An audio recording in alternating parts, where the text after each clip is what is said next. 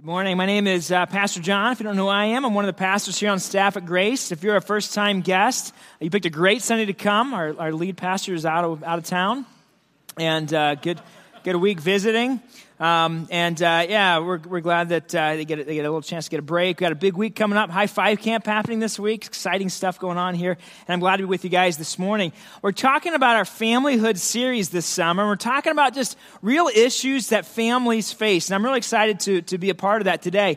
Um, and uh, I don't know about your family. If you guys got together yesterday to celebrate the 4th of July, we got together with some of Tara's family that lives here in the state. Um, most of our family is out of state, but we got together with a couple people. But I'll never forget when I was getting to know Tara's family, like her extended family.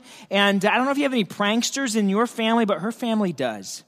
And uh, we started dating in high school. Tara and I met in third grade, and then we started dating in high school after I became a Christ follower. She was the first person that I dated after that, and uh, we got real serious. And of course, then we got married. And, in fact, July 4th, 17 years ago, we got engaged. We got engaged 17 years ago yesterday, and uh, it was really extremely romantic, uh, which you know makes sense because I planned it.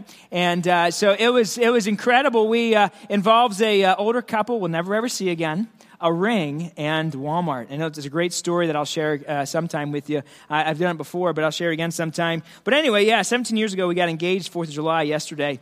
But uh, anyway, I remember when I was starting to meet her family, she was the oldest cousin. So, you know, I was sort of the first kind of outsider, sort of coming into the family. And, um, and she had a couple of cousins that were real pranksters. And so they wanted to have some fun with me. And uh, anyway, I went to this birthday party, and everybody was there. Both sides of grandparents were there for her cousin cousin and, and uh, aunts and uncles on both sides, family, friends, and neighbors. And it was just a really big party, lots of people there. And I'm there, and I'm walking in, I'm trying to not act nervous, but I am a little nervous. And, and uh, I'm trying to introduce myself and meet people. And everybody keeps calling me Lon.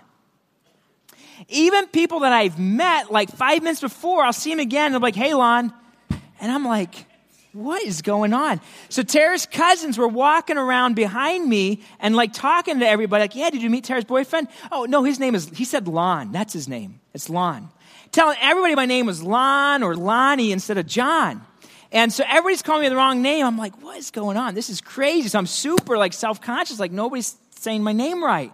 Seems pretty simple, John. You know, it's been around a while, and but uh, but anyway, that's weird. Anyway, so so I figured out it was them. They kind of got me, ha funny. Anyway, then Christmas comes along, right? A couple months later, and I go to my first Christmas with her family. And, uh, you know, I'm, I'm just, again, just starting to get to know everybody there, whatever. They start to exchange gifts. I'm kind of just hanging off to the side, watching them exchange gifts, no big deal. Then someone says, Hey, Grandma, look, John got you something. And I'm like, really? Because I didn't bring anything with me.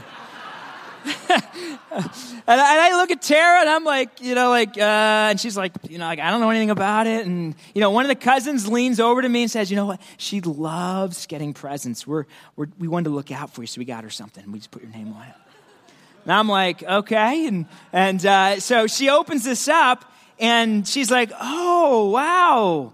It was this costume jewelry. It was this plastic ring that was like this big, this red ruby on it that someone had gotten out of a machine at Walmart for like a quarter. And uh, this matching necklace, this big red medallion, seriously this big. And, and uh, they're like, put it on, Grandma. and she's so like, you know, gracious and sweet, Tara's Nana. And, and she's like, oh, I love big rings. And she's wearing this. And Tara's, you know, Tara's aunts and uncles are like, like, what the heck? Like, why did this guy get her this plastic jewelry for grandma? Like, what are they thinking? And, I, and I'm just like, oh my goodness. Like, oh, that was my introduction to their family. And they, uh, they show their love that way. Hmm. Holidays can be a lot of fun. You know, sometimes it's fun just being together. Sometimes it's fun at someone's expense, you know. Maybe they go home and they cry. Maybe they eat a whole box of oatmeal cream pies. I don't know. But you know what? Sometimes family getting together can just be fun, fun. It's just fun to get together if you have a family that really gets along and enjoys being together. But what do you do when you get together with your family and you don't get along? Or what do you do when you have family that you just are very different than they are and when you get together, there's a lot of tension. Right? Anybody have family like that? Don't raise your hand because they might be here with you. I don't know. But you know what? We all do. That's what we're talking about today. So turn your Bibles to 1 Peter chapter 3. 1 Peter's in the end of the Bible. If you didn't happen to bring a Bible with you today, we'd like to give you a gift. We have a Bible for you so that you can follow along. So go to the towards the very end, 1 Peter chapter 3. This is a real life series. We're ta- calling it Familyhood, and we're looking at real world families because this is real life, right? The question that Jim uh, asked me to wrestle with with you is how do you live in harmony when people in your family have totally different values than you do? All right? Let me repeat that. How do you live in harmony with people in your family when they have totally different values than you do? I know that that's something that's real life because that's real to my life and it's real to my family. And I know it's real to your lives too because I get to I get a lot of your questions as pastors. We get questions from people here at Grace and sometimes people even in the community that are struggling with this very very thing.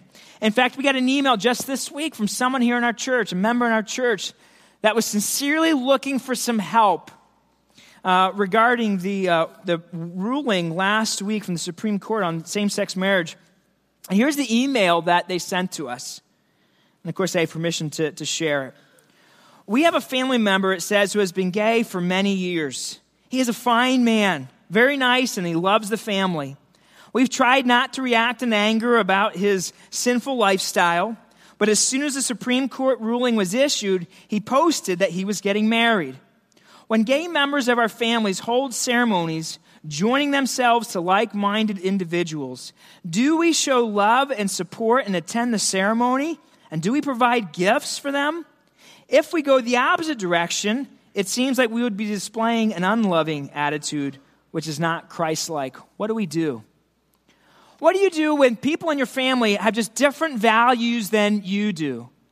What do you do to, to pursue peace, to live in harmony, to try to get along, and to love your family Maybe it's not a situation like that with your family, but maybe it's maybe it's a situation where they just maybe they're raising their kids different than you're raising your kids, and you wonder like, I don't know if I want my kids even around my you know brothers or my cousins or whoever it is, I, or maybe it's not family, maybe it's neighbors, or maybe it's friends that were good friends of yours, but now you're sort of on a path pursuing Jesus and they're not, and so you're kind of going like this. And how do I keep peace? How do I continue to have this relationship when our lives are just so different now?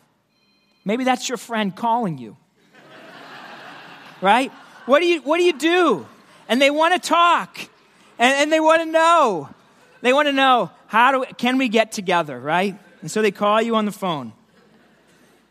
But what do you do to pursue harmony and peace when that's the case? When you have different sets of values Maybe, you know, like I said, it's, it's, you're not even sure if you want your kids sort of around.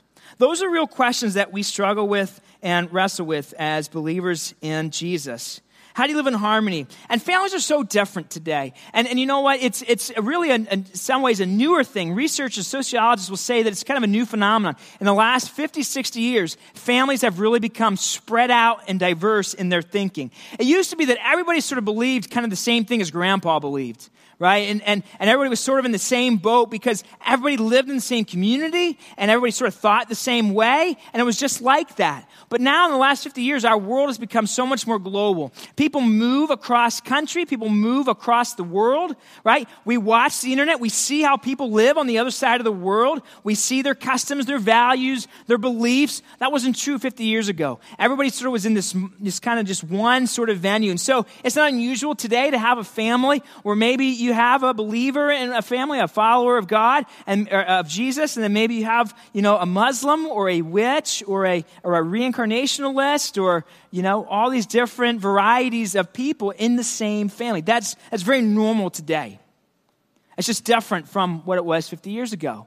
And so there's opportunities for a lot more uh, tension, perhaps, than there used to be. But the reality is, it's not that new either. While some things have changed in the last 50 years, family conflict is not new at all. I mean, you take a look at just the history of our world, and you take a look at scripture history. The very first family right? Adam's family, not the Adams family, I mean Adam's family. They had conflict too, I'm sure, but in Adam's family, son kills son, right? That's conflict.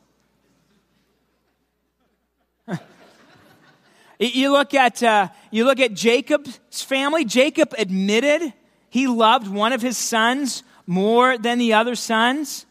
That caused a lot of conflict. Or, or you look at Abraham's family, where wife says to Abraham, "Get rid of other wife and the son that you have with her." That caused some conflict. So families have always had conflict. There's always been this tension. And how do you pursue peace with people that have different values than you do? Even Jesus in the New Testament. Do you realize Mark 3:21? It says that his family believed he was insane. Jesus' family thought he was crazy because of what he believed about himself, his brothers. And so maybe that makes you and I feel a bit better about our families. If Jesus' family argued too and had conflict and had to bridge that divide. So let's take a look at our Bibles to see what God has to say or God's word has to say regarding this. We're going to look at 1 Peter chapter 3. And we're just going to read a couple of verses, verses 15 to 18 together, okay, in a moment here. Peter was writing to Christians who were living in a region of the Roman Empire that was about to come under some persecution because of their faith. The believers, the Christians that he is writing to, are about, they're on the upswing, on downswing, I suppose, towards a time where they will be persecuted because they are Christ followers, because they are Christians. That's who he was writing to. Rome hadn't really cared much about the Christians up to this point, but the winds were changing, and a Jesus centered worldview was about to become a lightning rod for families and for culture. Peter was writing to them and wanted to give them some instruction to help them know how to handle relationships in a culture where they were the minority. Sound familiar? Let's take a look at this today. Let's stand up, guys. Let's read 1 Peter chapter 3, verses 15 to 18. We're going to read it together, okay? 1 Peter chapter 3, verse 15. Here we go. Ready? Read. But in your hearts, revere Christ as Lord. Always be prepared to give an answer to everyone who asks you to give the reason for the hope that you have. But do this with gentleness and respect, keeping a clear conscience, so that those who speak maliciously against your good behavior in Christ may be ashamed of their slander. For it is better, if it is God's will, to suffer for doing good than for doing evil. For Christ also suffered once for sins, the righteous for the unrighteous to bring you to God. He was put to death in the body, but made alive in the spirit. Thank you. You can have a seat. So, how do you live in harmony when people in your family have totally different values than you do? Take out your notes. We're going to take a look at some powerful truth here from God's Word. I want to give you five pieces of truth here to help you live in harmony with those who live differently and believe differently. And here's the first thing number one, you need to place Jesus on your heart's throne. What I mean by that is you need to make him number one. You need to be clear about that. The way that, uh, maybe you're thinking that's not really the way to start by finding peace with someone who believes or thinks differently or, or someone who has different values than I do, but actually it is. And that's why Peter talks about it here in verse 15. He says, In your hearts, revere Christ as Lord. That word revere means to set apart. Set apart Christ. Make him different than everybody else. You remember last week, Jim showed that uh, diagram where we kind of typically put God as one, maybe wife or family as two, three, but they're real, it's like a close second. And he said, no, that's not the way it's supposed to be. God is number one, way up there. And then all of other relationships kind of fall way under. That's the picture that Peter paints here as well we revere, we set him apart as Lord. He is way up there. We're going with what God says. He's number one in my heart. He's number one in my life. God is in charge. So the first thing that you have to do when you're going to pursue peace is to make sure you got that settled, is that you know where you stand, that you're on Christ's team.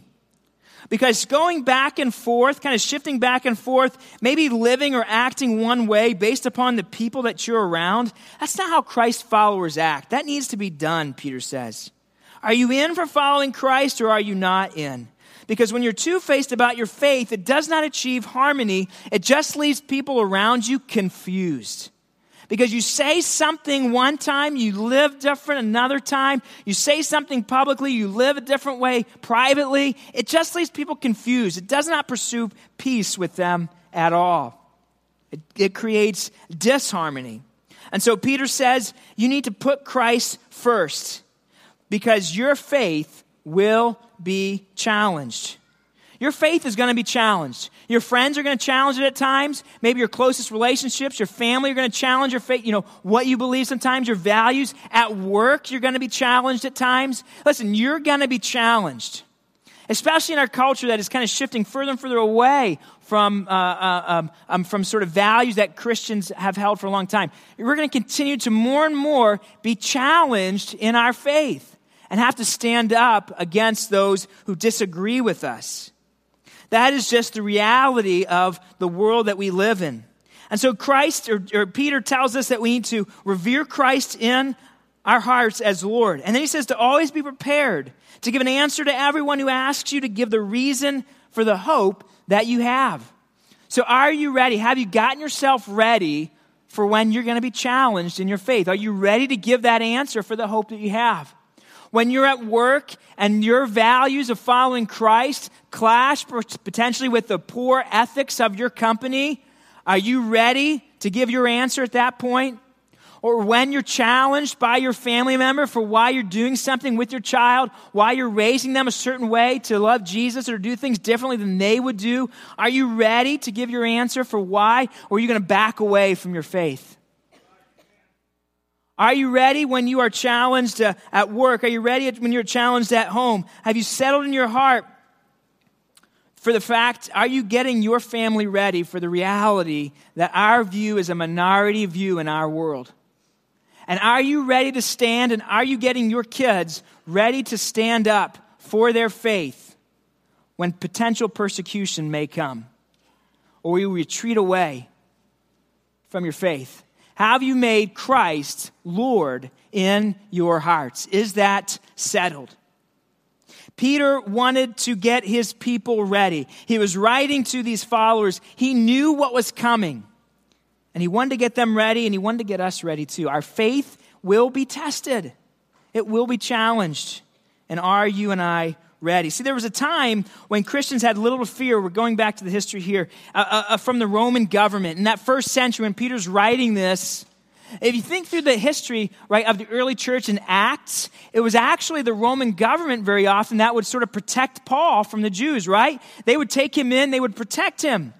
And so for the first, you know, 50, 60 years of Christianity, the Romans did not really care much about the Christians. They thought they were just a kind of a smaller sect of Judaism, and Judaism was an accepted religion in the Roman Empire. No big deal.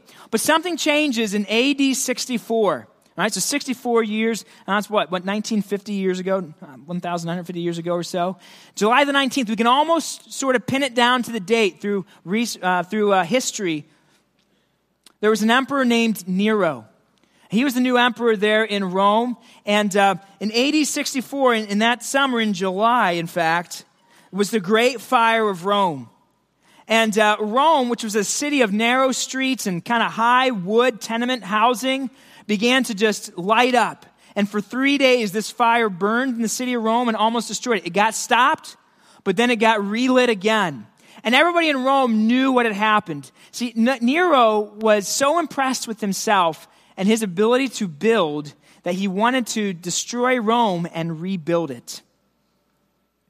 Of course, the populace was not very excited about that. And, and they didn't you know, love that about him. In fact, history, uh, uh, uh, a Roman historian will write, Tacitus writes that Nero watched the fire from, a, from another town, a nearby town, in this tall tower, and it says that he was charmed by the flower and the glow of the fire as it destroyed Rome. And so, to throw off the uh, uh, weight of the people hating him, he found a scapegoat and he said it was the Christians that did it. And so people began to persecute the Christians. And Nero said, That's right, that's right, they did this, and began to persecute them. And when you, when you see movies or histories about the days of the Roman gladiators, that's the kind of stuff we're talking about. But those were Christians that were in there being killed by lions. And sometimes Nero would take Christians and he would uh, roll them in pitch, that's a, like a lighter fluid, and he would put them on a pole and they would light them at night to light the gardens as he would walk through them. Uh, Nero would take Christians and he would put them in sewn animal skins and throw them out into the woods and have the dogs go after them and find them for sport. That's the kind of stuff that was going on. And Peter knew that was coming, and he had to get his people ready. They had to know that Christ was Lord, even if it meant persecution, even if it became unpopular, even if it became the minority view. He said, You got to be ready. So even if your family, even if other people have different values than you do in your neighborhood or in your community or in your family, you need to be ready. Is Christ Lord? It was really important for Peter that he settled this himself. You know, after he writes this, during Nero's reign is when Peter himself lost his life. Many Christians were also killed on crosses. And Peter, as he was being brought to his cross for death, he asked them to hang him upside down because he did not want to die in the same way that his Lord Jesus did. He was not worthy to die the same way. And so Peter died on a cross, hung upside down. He was ready. He had made Christ Lord in his heart. And so, if we're going to be people that are pursuing peace, that are, that are, that are going after relationships um, for the gospel, we have to first make sure that He is Lord in our lives. That's the kind of faith that I want to have, that faith that Peter had. That's the kind of faith that I want my kids to have that they'll do whatever it takes to follow God. And they'll never, ever turn their back on Him, no matter what the cost might be. That's the kind of faith that Jesus wants you to have. Are you committed to Christ? Have you set Him apart in your heart above everything else that this world might offer? Don't be satisfied with less than God's perfect will for your life. Don't be satisfied with less than following Him with everything that you have. Settle that first. And the second thing that then we can do, let's take a look at verse 15. It says, But in your hearts revere Christ as Lord, and always be prepared to give an answer to everyone who asks you to give the reason for the hope that you have. It says, But do this with gentleness and respect. The second thing that you're going to have to do if you're going to pursue peace, after you've placed Christ, right, on the heart, on your heart's throne, is to number two, explain your hope in Jesus with gentleness and respect. If you're looking to make a difference, and impact on your family members that have different values than you do, if you're looking to make an impact on your community or on your neighbors who have a different set of values than you do, then you need to explain the hope that you have with Jesus, but you need to do it with gentleness and with respect. The Greek phrase here, to give an answer, is literally describing about a, a defense attorney in court who is making a defense for Christ making presenting their arguments for, for why Christ is Lord, for why they believe in Christ, for why he has been number one for them. That's the picture that we are to make a defense. We're not to be the prosecuting attorneys who are throwing around hate and throwing around blame on others. We are to do this with gentleness and with respect. Peter says we need to be firm in our faith. We got to set apart Christ as Lord. That's number one. But Christians who just rail and yell and scream in the name of Jesus and for the cause of Jesus at other people are not reflecting Jesus very well. Our anger that spills into then hatred does not help the cause of Christ and is not Christ centered. Peter wasn't a weak person. When he was telling them to, to speak and explain themselves with gentleness and respect, he was not a weak person. Remember, he was the one who defended Jesus with his sword. He started just cutting people when they came to get Jesus. That was Peter. But over the years, he had been seasoned by the Holy Spirit. And he realized that was wrong. That wasn't, that wasn't the best way to win that guy's heart for Jesus by cutting him. I wasn't going to do anything for him. And he realized there was a different way. Peter wasn't a weak person. When he tells us to answer with gentleness, he doesn't mean that we are to be weak. He told us a second ago that we're supposed to be uh, strong in our faith and revere Christ as Lord. You see, weak is weak. That's what weak is. Gentleness is a choice to restrain our power. And he tells us to be gentle, to restrain our power when we're trying to explain ourselves with the gospel. Gentle is how a strong father picks up and holds his little girl. He, he could manhandle her just like he does his buddies when they're on the basketball court. But that's not how he treats his little baby daughter. He's gentle with her. And that is the picture that Peter gives us of how we're supposed to treat people who believe differently than we do. We don't manhandle them, we treat them with gentleness and respect in our actions and in our conversations that we have with them. See, sometimes God, it's not that God isn't right, and it's not that we're not right in our opinions or in our views, and it's not that our rights aren't not, sometimes aren't being held up but it's that we choose to restrain our anger. We choose to restrain our, our, our power. And the reason is because of our mission. You see, our mission as believers in Jesus is not to win arguments, but our mission is to win a person's heart to Jesus. So when we see things that are happening, maybe in our family that we don't like, we see things that are happening in our culture that we don't like, when we react with just anger and hate, we, we, we might win an argument, but we lose that person's heart. And that's the mission. So we've lost, we've lost sight of the mission. The mission is that that person would come to know Jesus, not that we would beat them with our Bible in an argument. I'm not going to be able to, to win a person's heart to Jesus if that person thinks I hate them. I'm not going to be able to win that person's heart to Jesus, Jesus if that person just thinks I'm better than they are. Yes, we stand for truth. And yes, we stay firm in the scriptures. And yes, that means that sometimes people, even our family, will reject us. And we can't change truth just to stay friends with somebody.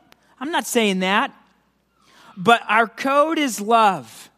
And our mission is to win that person's heart for Jesus, not to beat them in an argument. And that's why Peter said, we treat them with gentleness and with respect. Sure, we explain ourselves. Sure, we stand up and say something. But we do it with gentleness and with respect, not with anger, not with hate. It's just going to turn more people away from the gospel.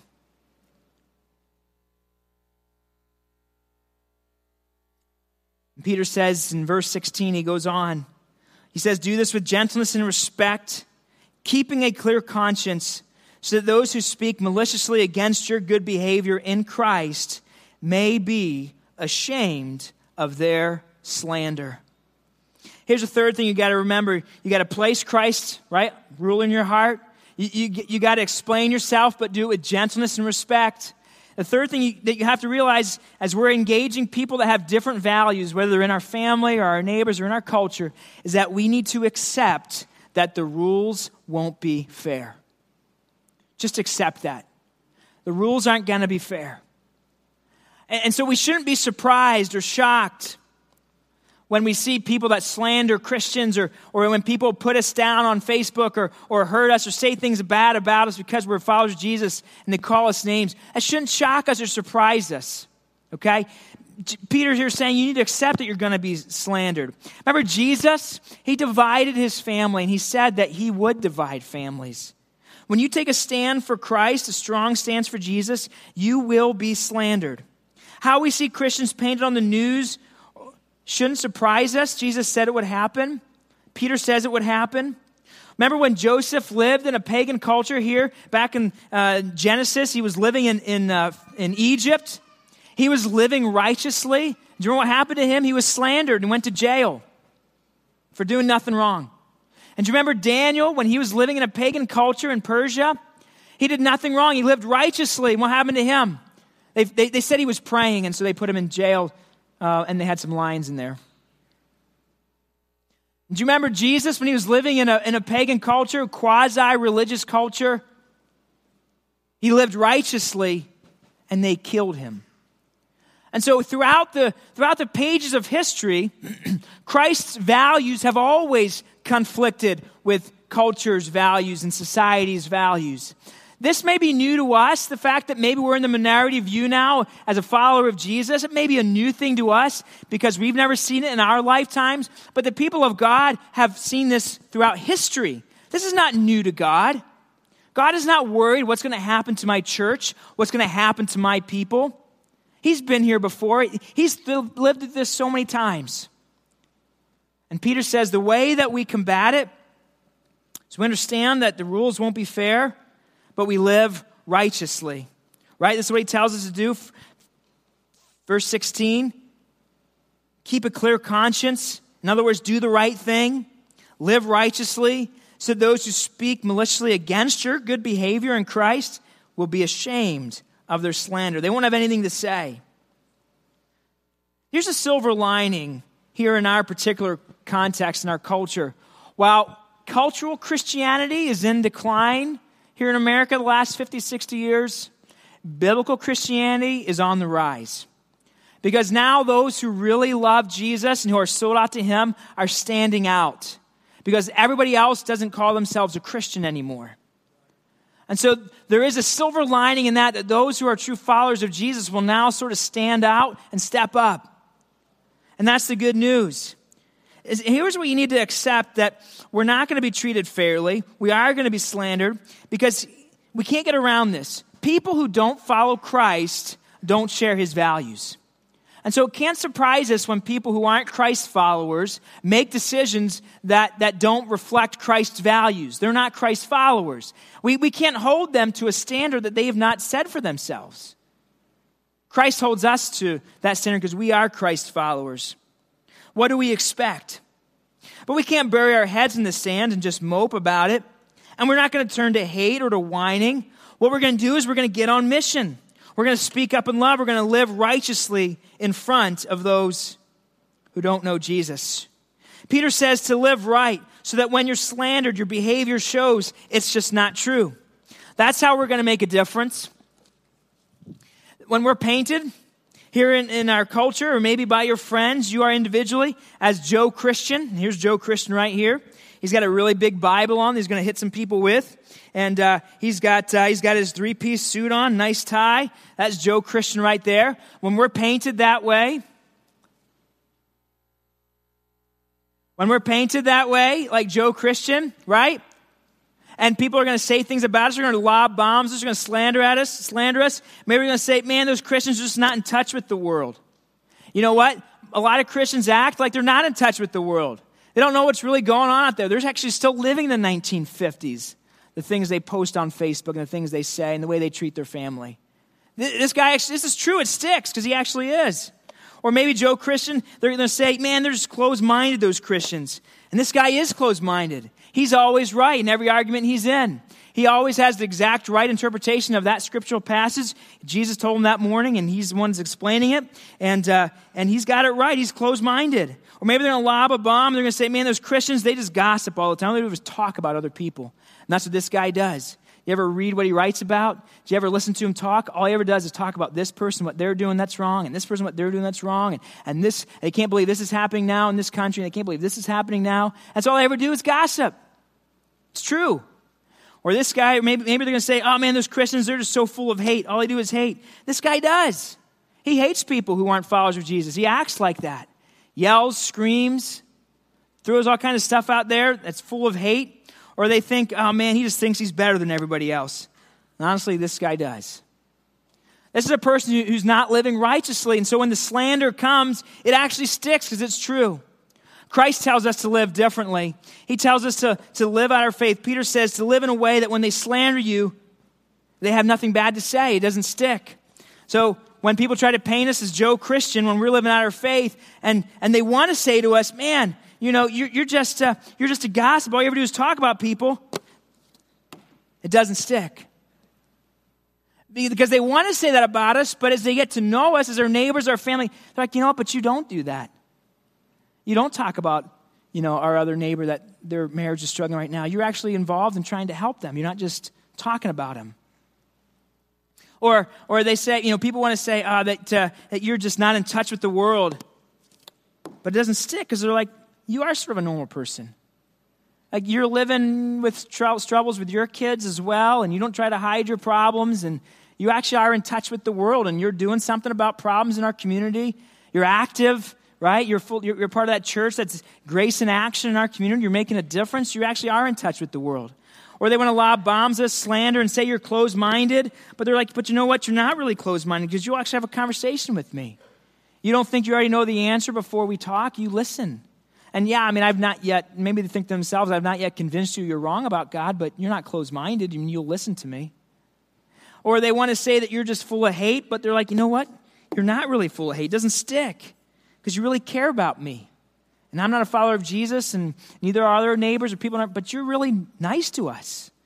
And you take time to talk with us, and, and you're involved in our neighborhood events, and you don't just pick at us and stay away from us, you're actually engaged in our lives. Or they want to say that, uh, uh, oh, you just think you're better, but again, they're like, man, but that's not how you come across. You're really humble. And you admit when you're struggling, and you admit your trials, and you don't just act like life's great all the time. Like you have it all together, you're real. And this is how Christ tells, this is how Peter tells us to live out our faith in a way that when the slander comes, it just doesn't stick because that's not really how we're living. I'll never forget a couple years ago, we used to live on 3rd Street here in Goshen. When the jail was still there on 3rd Street as well, there was a, a gentleman who, who got released. And he was walking down 3rd Street looking for some help and uh, just trying to get to Elkhart and needed a way there. And no family was there when he got released, and he didn't have a way to get there. And he came to our door, he knocked on our door, and I'll forget what he said. He told us that story, asked if we could help him. We said, sure, we can, we can get you back to Elkhart. And Brent, remember you and I drove him back to Elkhart.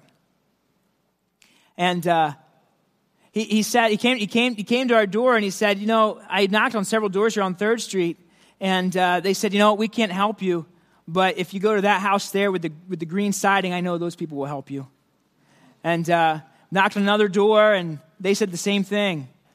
And knocked another door, they said the same thing. And he said, So I knew you guys would help me. Is that the kind of light that we want to have in our community? We're not just railing against people, but when people actually need help, they know where they can turn because there's a family that lives in their neighborhood that they know will help them. They know that there's somebody who has some answers to life's problems. They know there's somebody who's there who has a kind ear, who's kind to his neighbors and loves them. Is that the kind of light that God wants us to be? That's what Peter says. When they try to slander you, it won't stick. It doesn't stick. Or are you the kind of family that just puts up these posts and these signs in your yard and these signs with your Facebook posts and these signs with, your, with the way you treat other people that says, I don't want to help you. In fact, I hate you because you're not a follower of Christ. Peter says it's not going to win anybody. We got to treat people with gentleness and respect. Our mission is to win their hearts to Jesus. And when we, when we just accept that we're going to be slandered and no matter what we do, people are going to treat us wrongly, that's okay. When the bombs come, if we're living like Jesus, they're not going to stick. But realize that there will be bombs and they will come because you and I take a stand for Christ. That happens. So we need to accept the rules won't be fair. Here's the fourth thing. Let's take a look at verse 17. For it is better if it is God's will to suffer for doing good than for doing evil. Peter says we got to live. We got to live that sometimes, you know what? We, we, things aren't going to work out great for us. We're going to be persecuted. Maybe your family's going to treat you wrong. You're not going to get invited to stuff because you're a Christian, or, or maybe your neighbors are, are going to treat you wrong, or people are going to talk about you, whatever it is. He says that's going to happen. But if it's God's will, it's better than that happens than you doing the wrong thing. This person lives, who's pursuing peace with a view of God's will. That, hey, whatever happens, happens. God's in control. And so the fourth truth is this that control is in the hands of our God. We can live and we might disagree and, and we might not always be treated right, but that's okay. Control is in the hands of our God. Again, he's not see, this is not new to him. He's been through this before throughout the pages and pages of history. He's been here before in this type of culture, and, and he's in control, and he's okay. And he's not worried. And we can have confidence in that. Whatever God's will is, God's will is. We're just going to live righteous. We're going to love our families. We're going to love those who believe differently than us. And we're going to win them into his family. And here's a fifth thing. Verse 18. For Christ also suffered, it says, once for sins, the righteous for the unrighteous, to bring you to God. He was put to death in the body, but made alive in the spirit Christ suffered once for sins, the righteous for the unrighteous, to bring who to God? To bring you to God, it says. Peter reminds us that, you know what? God changed you. God changed me. God changed us. Is it possible that God could change that person that's in our family? Is it possible that God could reach that neighbor? Is it possible that we could still see an incredible revival here in our nation, in our world? Absolutely, it is. You see, here's the fifth thing we have to believe and hold on to is that everyone can change. God can change anyone. That person that you think it's impossible will never come to Christ. Do you know what? Two weeks ago at Dad Fest, there were some families here who someone came to Christ who they thought would never ever come to Christ. God is still changing lives. He changed you. He came to this, he came to this world. He died, the, the righteous for the unrighteous, so he could reach you. And you know what? He can reach them. Christ's mission is to reach everyone. He can change that person that's impossible to reach. He could change your boss. He could reach him through you. He could change your coworkers that are so full of hate. He could change them. They could come to Christ. That can happen. Everyone can change. Christ's mission to reach people in our world guides everything we do. So whether I'm an employee or an employer, whether I'm a husband or a wife, a son or a daughter, whether I'm a friend, a student, I'm on mission for Christ. I'm trying to win people for Jesus. And everything that I do, that's what I'm about. I believe that God can change them, right? That's how we live our lives. So are you on mission? Do the decisions that you make with your time and your money advance the kingdom of God? Is the way that you're living your life right now advancing the kingdom of God? Are people falling in love with Jesus because they're seeing you live out your faith? Are you talking about God? Talking about your faith, trying to win people towards Him with your gentleness, your gentleness and your kindness in the way that you treat them. Sometimes, though, things don't always go great. We can pursue peace. We can pursue harmony. We can believe God's in control. We can accept that rules won't be fair. We can believe that everyone's going to change. And sometimes that just doesn't happen. And sometimes we still have conflict in our family. Let me give you three real quick tips, three things to, to keep in mind when you got conflict still in your family. Number one, this is really important to understand this, that you showing love to someone doesn't equal approval of their lives. Sometimes we think that if I'm nice to them, if I go to this event in their life or something, that that means I'm approving of everything they do. And that's just not true. I can still show kindness to somebody and not feel like I'm approving of them. Right? That doesn't mean that I've let go somehow of my Christian values because I show kindness to someone who thinks differently than I do. And so don't, don't, don't confuse those two, all right? That's important you understand that. Sometimes maybe you'll come to the decision that you do need to stay away from something. But sometimes you may say, you know what, I feel good about doing this, and I'm going to show kindness in this instance. And that doesn't mean that I'm approving of everything that's going on in that person's life. Here's number two to keep in mind there are extreme circumstances when you need to cut off a relationship for a period of time. There are, there are circumstances where that's the case, where you got to cut off a relationship because it's just not good or healthy. But those, exter- those um, circumstances, like I said, are extreme. Those are extreme, those aren't normal. Okay? So that's not your first, well, we're just not going to be around them anymore. We're just not going to engage them anymore. We're, just, we're not going to, you know, we're not going to talk to them anymore. That's not normal. That's an extreme circumstance after several other attempts at trying to do different things. But there are times where that's necessary. Because here, this is really important too. Number three, remember this. Without any contact and communication, there's never any opportunity for reconciliation. So be careful because when you do cut yourself off from people, there's no way that you can be reconciled to them. If you have no communication, no contact, no opportunity to, to share God's love, you'll, you'll never. And so just lobbing bombs back and forth, that, that never works. We need to have this, this contact. We need to be able to win people to have reconciliation with them. So keep that in mind as well. So, what are we going to do? As we have people that are in our families or in our worlds and our spheres of influence that live differently and have different values than us, we're going to place Jesus on our heart's throne. We're going to explain our hope in Jesus with gentleness and respect. We're going to accept that the rules won't be fair. We're going to believe that control is in the hands of our God. And we're going to hold on to this truth that everyone can change. And if you see the, the first letter of all those spells the word peace. This is how we'll find peace in our relationships, peace in our family, and, and peace in our hearts because we have a clear conscience that we've done all that we can do to reach somebody for Jesus. Jesus said, Blessed are the peacemakers. Are you pursuing peace in your relationships with the purpose of being on mission? That's how you'll get the blessing of God in your life. He says, I'll bless peacemakers. I'll bless those who pursue peace. I guess the opposite is also true. God's not going to bless the life of a person who's causing division in their families, causing divisions in their communities, causing division with the people that are at work. But are you a peacemaker? Are you one who's trying to reconcile, that's trying to work towards things coming together? What would our community look like if all of us would pursue this kind of peace?